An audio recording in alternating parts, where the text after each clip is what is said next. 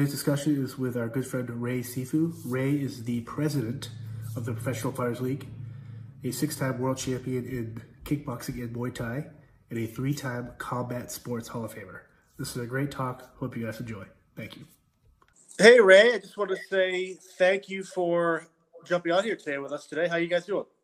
Good, good, good. It's been a long day. I had to. Uh, I was up at five thirty this morning. You had to do a webinar thing. Um, with uh, another sponsor of ours, but it's good. And then I had to coach, and then so it's been kind of like one of those long days already, but it's all good. It's good to see you so active still, kind of in the fight game. I mean, obviously you're president of the Professional Fighters League, but right. it is kind of cool to see you continuously giving back to the sports you uh, partake in.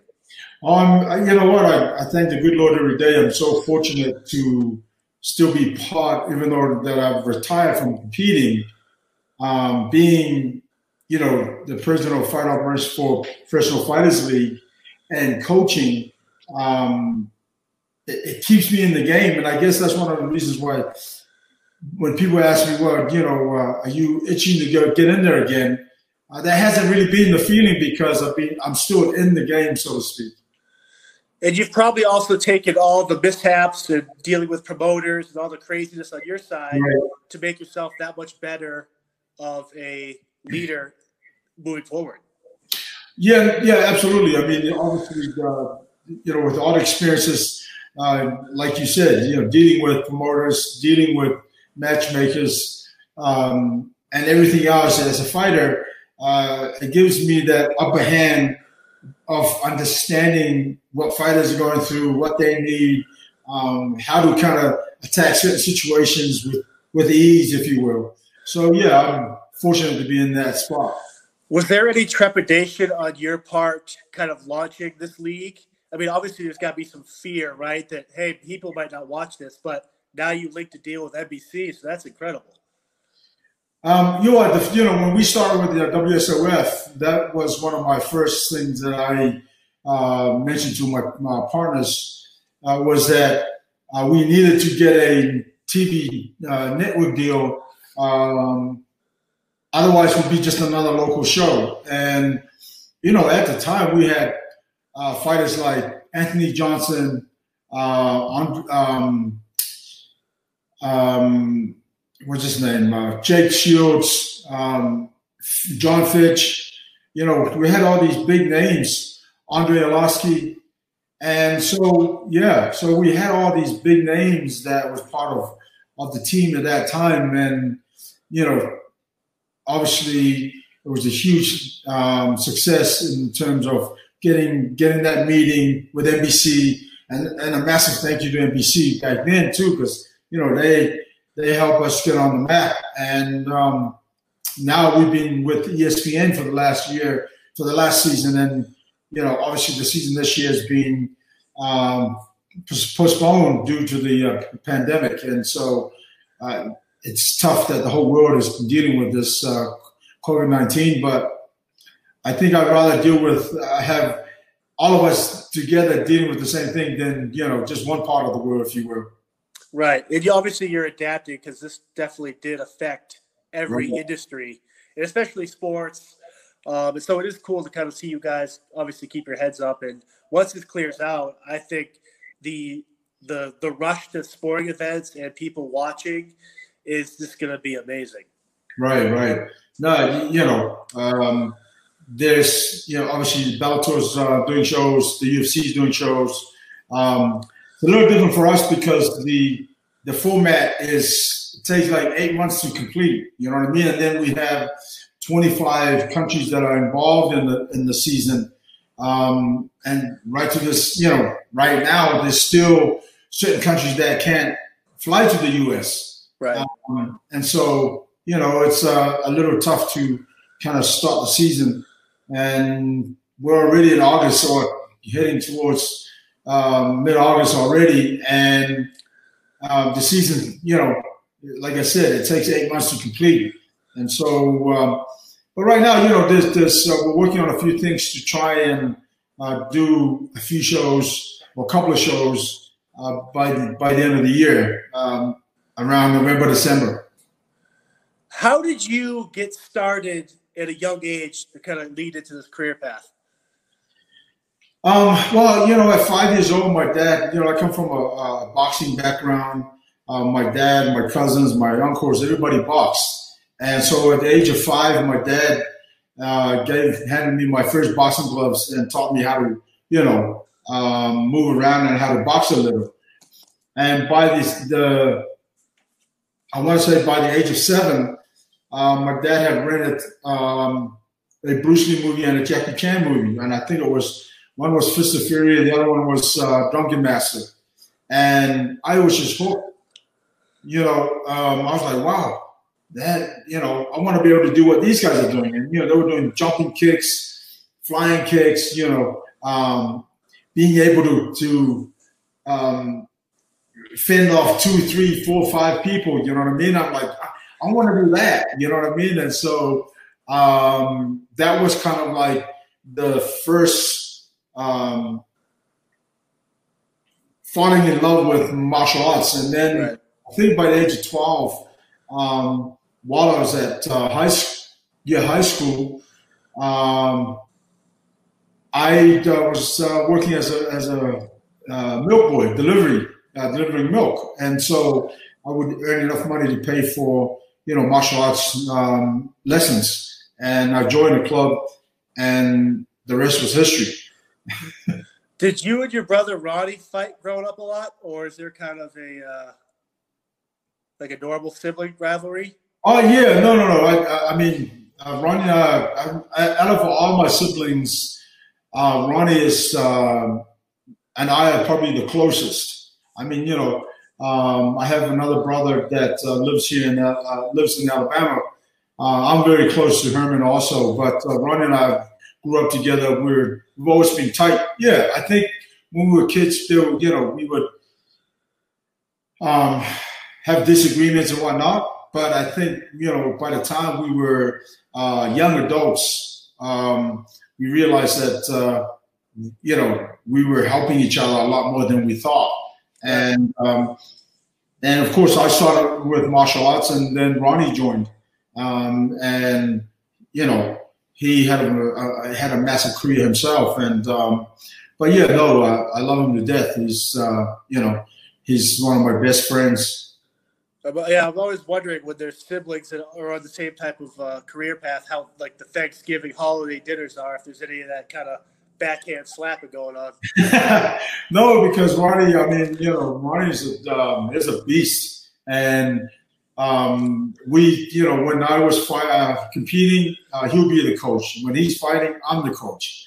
So, uh, you know, obviously, um, we had other training partners, um, uh, the likes of Glauber Feitosa, um, Francisco Filho, all these guys, Five and Moya, and a couple of others, um, Aaron. Neil, um, Clay. So, you know, there was a, a really tight unit of us um, that uh, helped with training and, and um, sparring and whatnot. So, you're a six time world champion kickboxer Muay Thai. My question for you is what, if there is a difference, what is the difference between kickboxing and Muay Thai? So kickboxing, uh, Muay Thai, um, full Muay Thai rules, you're allowed to use elbows, uh, knees, grappling.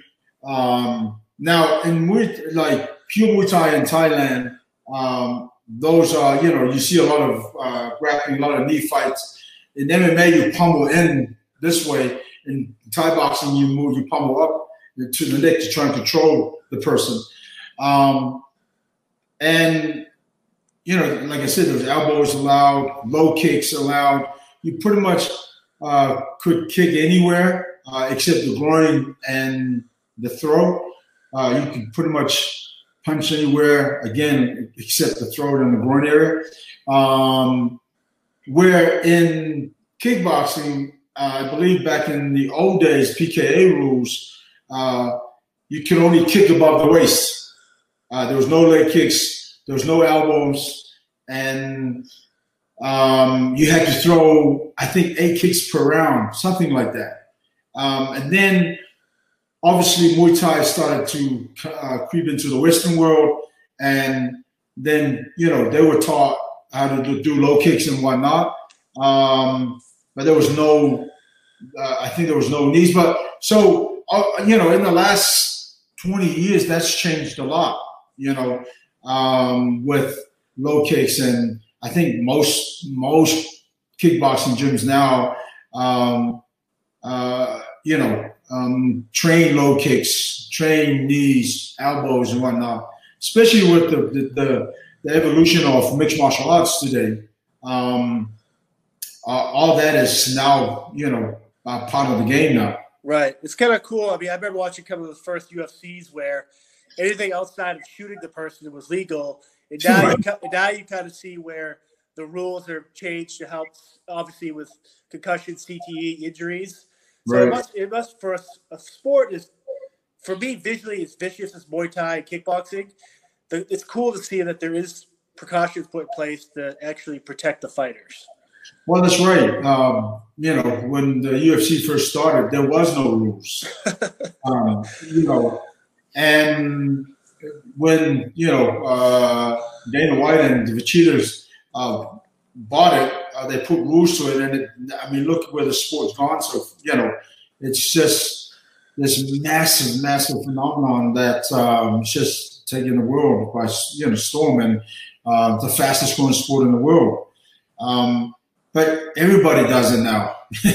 uh, every man, uh, woman, kids, you know, everybody does it, uh, which is really good to see because I think, uh, especially with some of craziness in the world, uh, I really think that everybody should learn how to uh, do some sort of form of martial arts. Well, there definitely is a sense of, like you said perfectly, like even for to be become more self socially aware and God forbid something does happen, it's cool to be like have that background. Like I can fend off an attacker if need be, or right. it's definitely they're definitely life saving skills that you can pull from any of those martial arts. Exactly. Exactly. So in Hollywood, a lot of times these movies will showcase like these Muay Thai fighters kicking trees and bamboo and smashing stuff with their. Is there like, is that really does that really go into the training, or is that more of like a let's make this look as cool as it's, possible? It, uh, no, it doesn't go into training, but we do. I mean, you do, uh, sh- uh, you know, um, strengthen your shins by um, some use of, you know, a glass bar to rub your shins out. Some kick sandbags that are really heavy bags. A friend of mine, Hans, likes to break baseball bats. What? yeah, he's he's crazy. Uh, but um, yeah, you know, uh, the, all the other stuff is all more fancy stuff, but uh, the training itself, like hardening your shin is like, you know, like I don't know if you've ever kicked a sandbag, like a, a, a, a yeah. I mean, maybe out of just joking around, goofing around, but the fact you're able to condition your body like that it's so heavy, you know, so heavy, and when you hit it, if you're if you're not conditioned properly it feels like you you you're kicking steel. You know what I mean? And um, and but that's you know that's how you condition your shin and kill the nerves in your shin.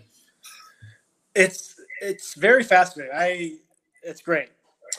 You fought a ton of incredible legends in the sport: Jerome, McDonald, Ernesto Hoost. Right. Do you ever watch those videos still to this day and kind of kind of quarterback yourself and see I wish you did something different or uh, do you just kind of do you take or do you take your knowledge from those fights to help your fighters and put that towards Yeah, I, I, mean, you know, uh, obviously you can't dwell on what you could have done, and you know, um, but they are great memories because it allows me to just be grateful and be thankful that I had the opportunity and the skills to be able to compete with some of the best fighters in the world. And, um, you know, some of these guys have fought three times, some of these guys have fought twice. You know what I mean? Uh, some have fought four times. And it's just, um, you know, I look back on, yeah, sure. Do I, do I learn from those? Yeah, absolutely. Especially when, uh, when I'm coaching, uh, if, you know, definitely uh, but the, the, when I do come across a, a fight here and there, whether somebody posted it or um, put some sort of short form of it on social media, and then I go back and watch it, and it's just, um, you know, again, it's just uh, I'm just so grateful, and you know, the some of the names: Peter Aerts, Jerome, oh. who's Mike Bernardo, uh, you know, the, the, list goes on, and uh, they're just, and some of those guys are, are good friends of mine now. That um, I watched that Jerome fight probably once a week because I always the save the YouTube videos and right. everything about that fight it, it, just felt like even still you watch it now, just the the pictures from it and the the way the crowd's reacting, like you're witnessing at that time for that sport probably like the Tyson Ali. I mean, you guys were just too brawl, just going at it. Right. Um, I mean, the, the Mark Hunt fight was, you know, was also a, uh, an amazing one um, because I, I, think what surprised me the most was that uh, we were able to take each other's uh, biggest shots and, and still be there. And the funny thing about that, when I'm traveling the world, the first fight people come up and say or talk about it, man, that fight I saw you and Mark Hunt, it's crazy. Um, so you, you know, um, it's, it's just uh, a great feeling to know that you were part of that history, right? you know, and so um, a lot of these guys, like I said, a lot of them are, are friends of mine, and we stay in touch all the time. Stefan Leko is another, you know, and um, it's just uh, we've we've um, um, bonded, you know, because what see a lot of people don't understand is that when you share the ring or the cage with some of these guys, you know, they take a piece of you. Right. Um, and, and, and, I take a piece of them, and, and it's just, uh, just um, the feeling of knowing that uh, you have, you know, nothing but love and respect for these guys, um, but yet we were able to just be in there and uh, just compete to win. Um, uh, but it's you know uh, it's moments like that that you never forget. Now you mentioned uh, Ernesto Hoost, and I know you fought him a bunch of times. Right. Someone like that who is so well, like, was there ever like an ego towards each other, or like a hatred, or do you was any bitterness like fighting these people you fight all the time? Was there any kind of like, like rival? No, I've never, I've never been that fighter. Um, I, you know, um, I've always been very respectful to uh, everybody that uh, that's in the game, um, and so I've always gotten that respect back. You know what I mean? And and so um, I've you know um, I've never like you know so again like I said um, like I said is that you know we we stay in touch from time to time. And I just just before I jumped on here, I saw a video of him and Peter Aerts and Semmy Schilt and guys uh, in Bulgaria. Um, I think they were having dinner, but I think they were there doing a seminar and whatnot. Um, and I just said, man, so good to see you guys together, that kind of stuff. Uh, but no, there was no animosity. There was never um, a situation where I felt like I hated or mad at somebody. You know, uh, every now, I mean, every now and then I hear, oh, so and so said that, uh, um, you know, he's going to knock you out and this, and that. I'm like, okay, great. Right. Once the bell rings, we'll find out. the one fight, a very kind of I watched just because I'm kind of like not horrified, but when you fight Bob Sapp, that guy is so insanely large. Right. And before the bell always rings, and say what you want about him, the fact he does what he does, it gets in that ring every time. But I'm looking at, it, I'm like, how is the, the, the sheer size of him? Does that change your kind of fighting philosophy if the opponent's that much bigger? or do you kind of just go in there? If your techniques are on, your techniques are on. Yeah, no, for me, it's like the bigger the odds, the, the better it is. The bigger the challenge is for me, the hungrier I am. You know what I mean? I I, I, like that challenge. You know what I mean? And so uh, Bob Sapp was uh, a guy that stood what six foot seven, six foot eight, oh god, um, three hundred seventy pounds, and he didn't have any take much of technique to him, but he was just a big, strong, massive man. You know what I mean? And um, and I know, you know, um, that's one fighter that you know that obviously uh, Ernesto was upset with because Oh, you know, um, and not so much upset but disappointed that he wasn't able to put him weight because I mean the guy outweighed Ernesto by almost like over 150 pounds. You know what I mean? And um, so, and it was just, it wasn't. I mean, Ernesto's such a technician and such an amazing fighter, uh, and to lose to a guy like Bob who he's just a big, big, strong guy, and you know, um, with, with, that kind of size, throwing bombs at you, if it connects, you know, you're gonna get hurt. Uh, it doesn't matter who you are. Um, and so, uh, with Bob, with me, I found that he was an easier fighter for me because I was able to be, you know, I can stand on the inside and, and, and go toe to toe with him. Um, and so once that happened, um, obviously I stopped him in the fight and won. But um, you know, uh, he's a, I mean, he's the type of guy that that I love to fight because he's a big, strong guy. Um, and I always like to test myself like that. right. Yeah, it's just funny when you watch the video. You're like, man, you know, that guy is so large, but right. He went in that fight. I think I want to say he was about 370, 360. And, what were you at that fight? Uh, 230. It, was it a heavyweight or like after, heavyweight. what are the weight classes? Well, in in in Uf, um, in K one there was there was no uh, weight limit in, in, heavyweight.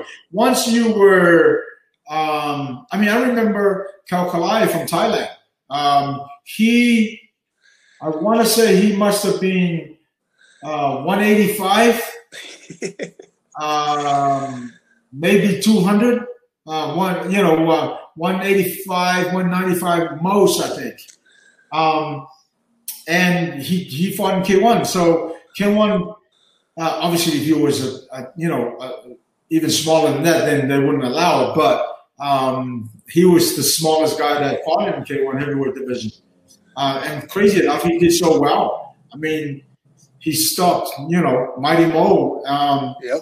And he beat some of the other, you know, big heavyweights. Um, and I was matched up against him. But that's the thing with K1. There was no weight limit. Um, you could be as big as, I mean, when I fought, uh, the, the other big, uh, biggest guy that I fought was seven foot two, 365 pounds. It was uh, from Korea, you know? Um, yeah, so uh, they're big guys and uh, they are dangerous because they're so heavy-handed. Um, but for me, the, I, have always liked that challenge. It, when you look at the sheer size of you guys, the fact you're able to do what you do at, at the speed you do it, for me, that's very. It's kind of scary, and it's it, it, those fights are awesome to watch. Yeah, no, it's um, you know those those years and those times were just amazing times um, in one's life, uh, especially when you're competing um, just the thought of competing with some of the with the best fighters in the world is um, it's just such an honor. You know what I mean? And uh, people have asked me, so you know, what's the toughest fight? I said, they were all tough. Yeah. Um, what's one fight that stood out? I said, listen, the, the, for me, it was every fight stood out. Every fight was, um, I was just so thankful and honored to be part of it. You know what I mean? And so, um, they're, they're memories that you will, you know, that I will take to my grave. Right. How is the the mental process? Obviously, the physical part, but when you do the Grand Prix, like the tournaments, you've done them eight times. Right. Mentally, that's got to be. Yeah. Like, how do you? I mean, it's it's it's, it's what they do in a fight every three months, or, but to go and do those type of tournament type things, it's got to be crazy. Yeah, it's um, you know, it's okay when Wow. It's when I say it's okay, I mean, uh, and, and, I guess you know, and I don't mean to make light of the situation because it isn't it isn't that light. You know what I mean? Like, uh, but because I've been in it uh, several times, and um, when you get in there and the fight, you're able to win the fight with less amount of injuries. Um, and of course, the best way to do that is by stopping somebody or knocking somebody out um, then you get you have a lot more time to recover. Uh, you have less bruising to kind of ice down. But when you go into um, a fight where it's a grueling fight and then you kind of come back, I remember when I fought Peter Aerts in the quarterfinals. I I won that fight, but you know it was a, it was a tough fight. Um, by the time I was getting ready to kind of walk out again, funny enough, I was supposed to fight Bob Sapp um, in in the quarterfinals. I Uh, sorry, in the semifinals, but he, um, which I found out later, faked an injury because he didn't want to come out again. Um, and so Ernesto came out. And the game plan with that, you know, I had already bruised my ankle, like I torn ligaments in my ankle, to the point where I couldn't barely put weight on my on my ankle. And so this is where this mental uh, strength comes in. And uh, when I was walking down the, the ramp towards the ring, uh, when my music came on, I, I don't know, I couldn't, I mean, I didn't feel the pain at all. Uh, obviously, it was different when I started kicking on it and my leg went numb. right. Yeah, no, the, the, the, the mental side of it is, um, it's just as important as the physical side. Um, but you got, you know, as they say, uh, being a fighter, you, you got to have a little bit of craziness in you. Right. But you also take fights on short notice too. That is to put Right, yourself right. out there, to put yourself out there like that. I mean, that's that takes balls. Yeah, and you know, um, there are times like, for example, um, the, the first time I fought uh, Semmy Schilt, I was sick as a dog, and I had, um, you know, asked to be pulled from that card, and and K1 was so, uh, you know, was begging me to, to kind of stay on the card, and they were asking me just to be in there for a few minutes, uh, or for sorry, not a few minutes, a few seconds. Um, and, but I'm not that kind of fighter. I'm the kind of fighter that if I'm willing to step in there, then I'm also prepared to get knocked out. Um, and so, um, fortunately, I didn't at that fight. But the mental side of it, yeah, you really gotta dig deep, and um, it really, it really questions. Um, you really question your manhood when you finish one fight, and you come back, and you gotta get physically and mentally ready again to go back out there again. Let alone do it three times. You know what I mean? And so um, you really gotta uh, go deep in your mind, body, and soul. Um, whether this, whether you cut out for it, and of course, um, being a little crazy, um, we all come out for it. No, it's so true. And the crowds there in some of those fights, they seem more into it. So I don't. Is that like a cultural thing? I mean, you obviously you fought over the world, and it must be you fought Right. Brazil or New Jersey or New Zealand. It's like you're the crowd's going to react differently. But the, some of those fights, even the ones that you're kind of like, who are these people? The people are into it. And I love that. Right, right. The, the Japanese fans, uh, like when the fights are in Japan, the Japanese fans. I mean, I love the Japanese fans. Uh, the Japanese people are just amazing fans, and uh, I mean, listen, you- you're in the Tokyo Dome, uh, seventy to eighty thousand people live, and you can hear a pin drop in there. But then, as soon as it, like there's some, you know, massive action, they go crazy. You know what I mean? And uh, then it goes quiet again. I love that. And then there are crazy fans like Brazil. I remember when uh, we were in Brazil, um, where I coached Vitor Belfort, um, and he was the main event in that in that card.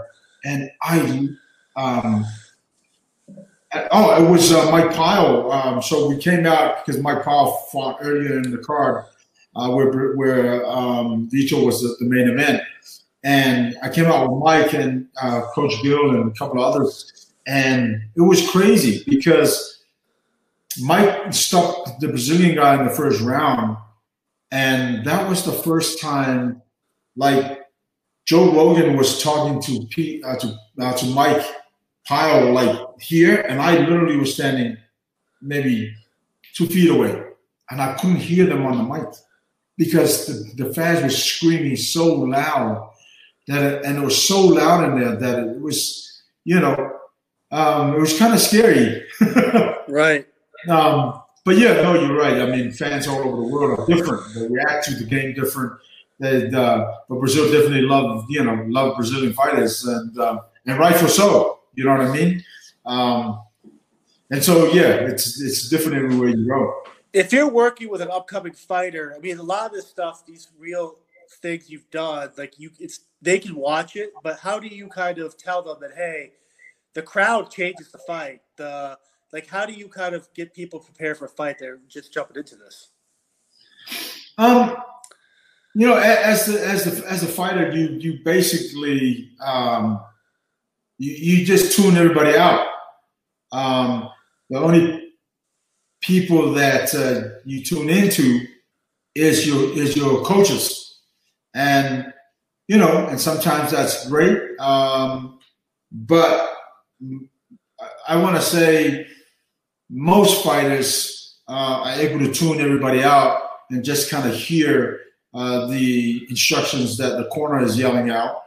Um, but then sometimes even then, you know, sometimes even even during those times when the fight is happening and uh, there's there's a lot going on in the fight, you can barely hear the, the corner as well, and especially when the when the, the fans are you know are being really loud in, in the arena. So, um, uh, you know, uh, you try and get that message through. But uh, fighters, you you yeah, you generally tune. Um, the, the, the fans out and, and try and focus on the voice that you hear every day in the gym.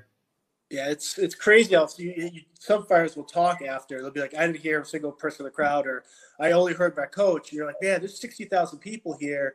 It, the ability to process and just do that laser focus. Right, right. That's that. It's so fascinating. Yeah, and that's just it. You know, that's part of uh, the, the discipline that um, what martial arts teaches. You know, you got to be laser focused, not only in in your game planning, uh, your training, uh, your the, your uh, opponent uh, or your sparring partners. You know, everything has because everything happens like uh, blink of an eye, and um, your your um, your vision, your timing, all that has to be you know 100 percent, or um, if you lose that, uh, or if you're if you're a beat behind, uh, you can lose the fight like that. What is the best thing about the Extreme Couture, your gym? What's the best thing about your gym? Uh, just the family um, feeling that we have, in, in, you know, as a team. Um, uh, you know, uh, sure, we allow, you know, anybody to come and, and train with us, but there are core guys, uh, our core guys that uh, extreme couture guys from, from the get go that uh, from the start that um, so it's just that family feeling, which again the same kind of feeling that I had when I was training in New Zealand with uh, Lolo and the team back there um, with Liga and um, so yeah, that's the, probably the best thing and and the fact that Randy's such a um, such a great, great guy um, that uh, he has, you know, um, great input into the gym and um, as well as all the coaches that's there, Eric, uh, Dennis, uh, Coach Nate, um, uh, and a few other coaches that also helps with the other classes, Danny Davis and, and so on. It's really awesome to see you guys, the legends, give back to the new generation. And I think that – that definitely reaffirms your legacy. And that's it's just badass. Uh, thank you. I mean, you know, again, for me, I'm so I'm so grateful that I'm that I'm still in the game, um, coaching and and and also uh, running a, a, league with our team at PFL. I, you know, I, I, I tell my wife all the time I, am so blessed to do what I do because um, this is exactly what I think um, I was meant to do in my life. You know how everybody has a purpose, everybody has a certain job that they're supposed to do. Uh, because here's the thing my advice to you is that if you don't love what you do, then you're not doing what you're supposed to do. Right. You know, find something that uh, makes you smile. Find some, something. Find something that makes you tick. Um, because uh, martial arts is where my life is, and you know, you know, and then the icing on the cake is my my kids, my family, and so uh, I'm just so grateful and um, so thankful that um, the good Lord has blessed me, with, you know, with the talent, but also the ability to coach because right. not everybody can do that, and so the ability to do that and give back, um, the ability to be able to uh, run a fight league with with my team is just you know just absolutely amazing. And uh, I have such an amazing team at PFL as well, and uh, nothing but grateful to those guys uh, who you know Pete uh, Murray and, and, Jim Branson and uh, George and everybody else is involved in the team. Greg Savage, who's um, our PR guy, and um, this is everybody involved. It's just uh, everybody everybody plays a part right. that allows the league to to operate um, because it's a it's a massive operation, and so um, I'm again I couldn't be more grateful and thankful that I do what I do every day. If your kids wanted to jump into the mixed martial arts and martial arts, are you going to encourage them, or there'll be some separate talks like, "Hey, this is what you should do"? Uh, yeah, no, absolutely. I mean, my son trains um, right now. He does jujitsu and kickboxing with me, and does jujitsu with uh, the class.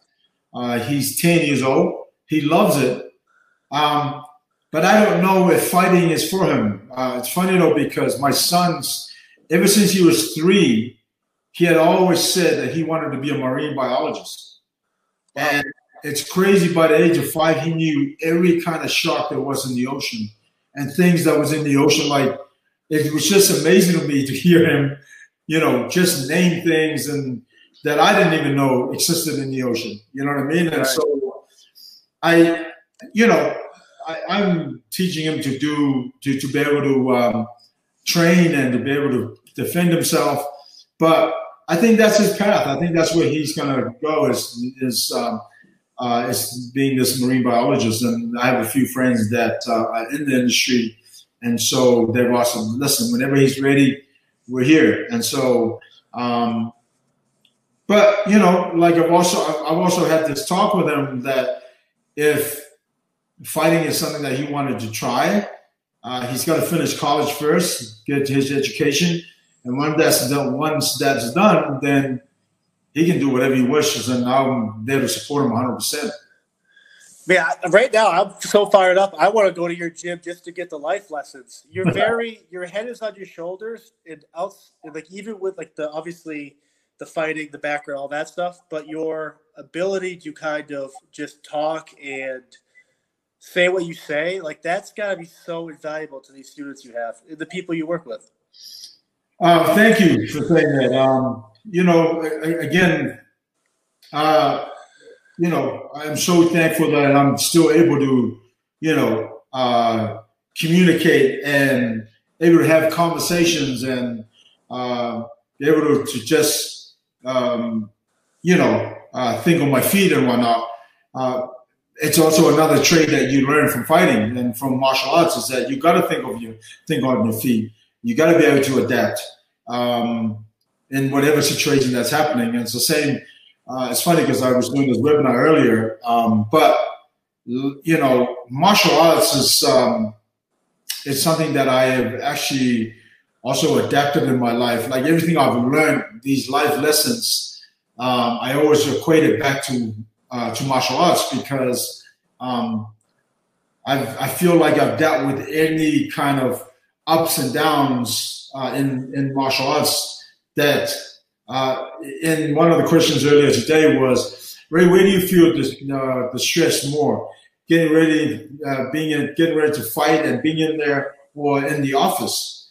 I, my answer to that was that once you've experienced all the, the, stresses of a camp, of injury, of fighting, any other stress is minor compared to that. You know what I mean? So, um, again, I'm, you know, I'm very grateful and very thankful that um, I'm able to do what I do and I'm able to guide my kids that way as well because, um, you know, my my parents didn't have the opportunity to travel the world, and that's where a lot of my educations come from. It's also traveling the world, meeting different people from all over the world, and um, and just learning as you go. And so I'm able to kind of share those experiences with my kids um, and you know, and try and guide them the best way I can. Yeah, it's you're. It's funny that your fight now is actually in the back office, so that's kind of uh, that's kind of cool. so the last kind of question, you were true or false? You were in the show Hercules. That is yes, I was. So how did that come about? So at the age of 16, I started modeling and, and doing part-time acting.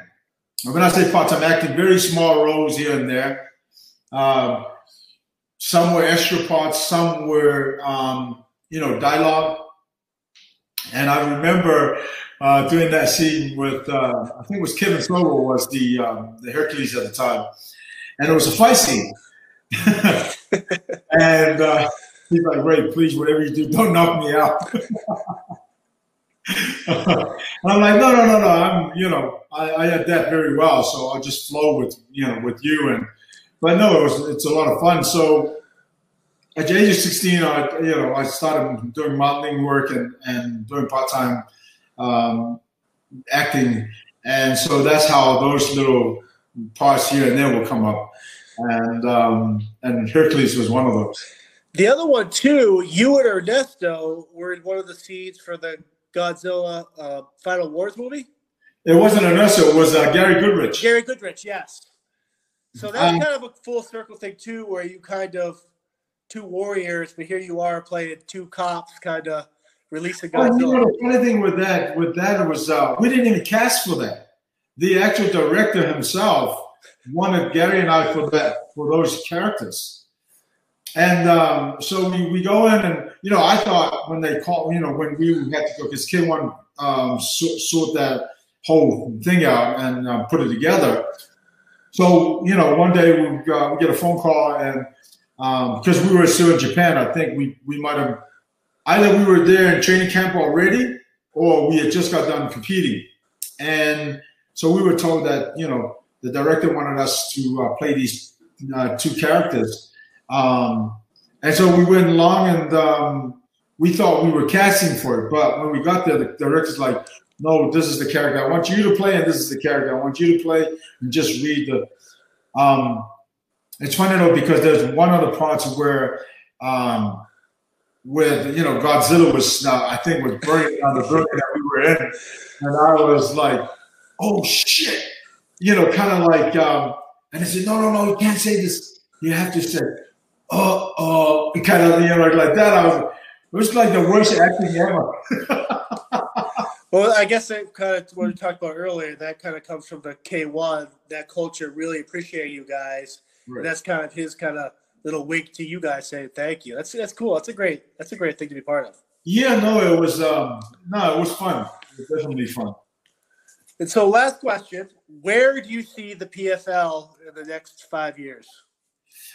Um, well, I see it uh, being one of the main, uh, you know, leagues in the world. I see it being one of the best. Um, um, obviously, for us, and my goal is to, you know, try and sign any top level free agent that's available, um, and that's the goal. You know what I mean? And listen, there's a lot of great fighters out there, and um, there's enough to go around, and so my my goal is to uh, um, get PFL to be as big as the UFC, and then you know continue to grow like that. That's awesome. Well, I wish you all the success. You definitely, you've you're inspiring, and it's uh, thank you. Awesome to talk to you. And I, again, I wish you all the success for PFL, your family, your health, and uh, hopefully you can do some more Godzilla and Hercules TV shows. Uh, well, I appreciate that. Thank you so much, and uh, thank you for having me on the show. Awesome. Thank you. Take care.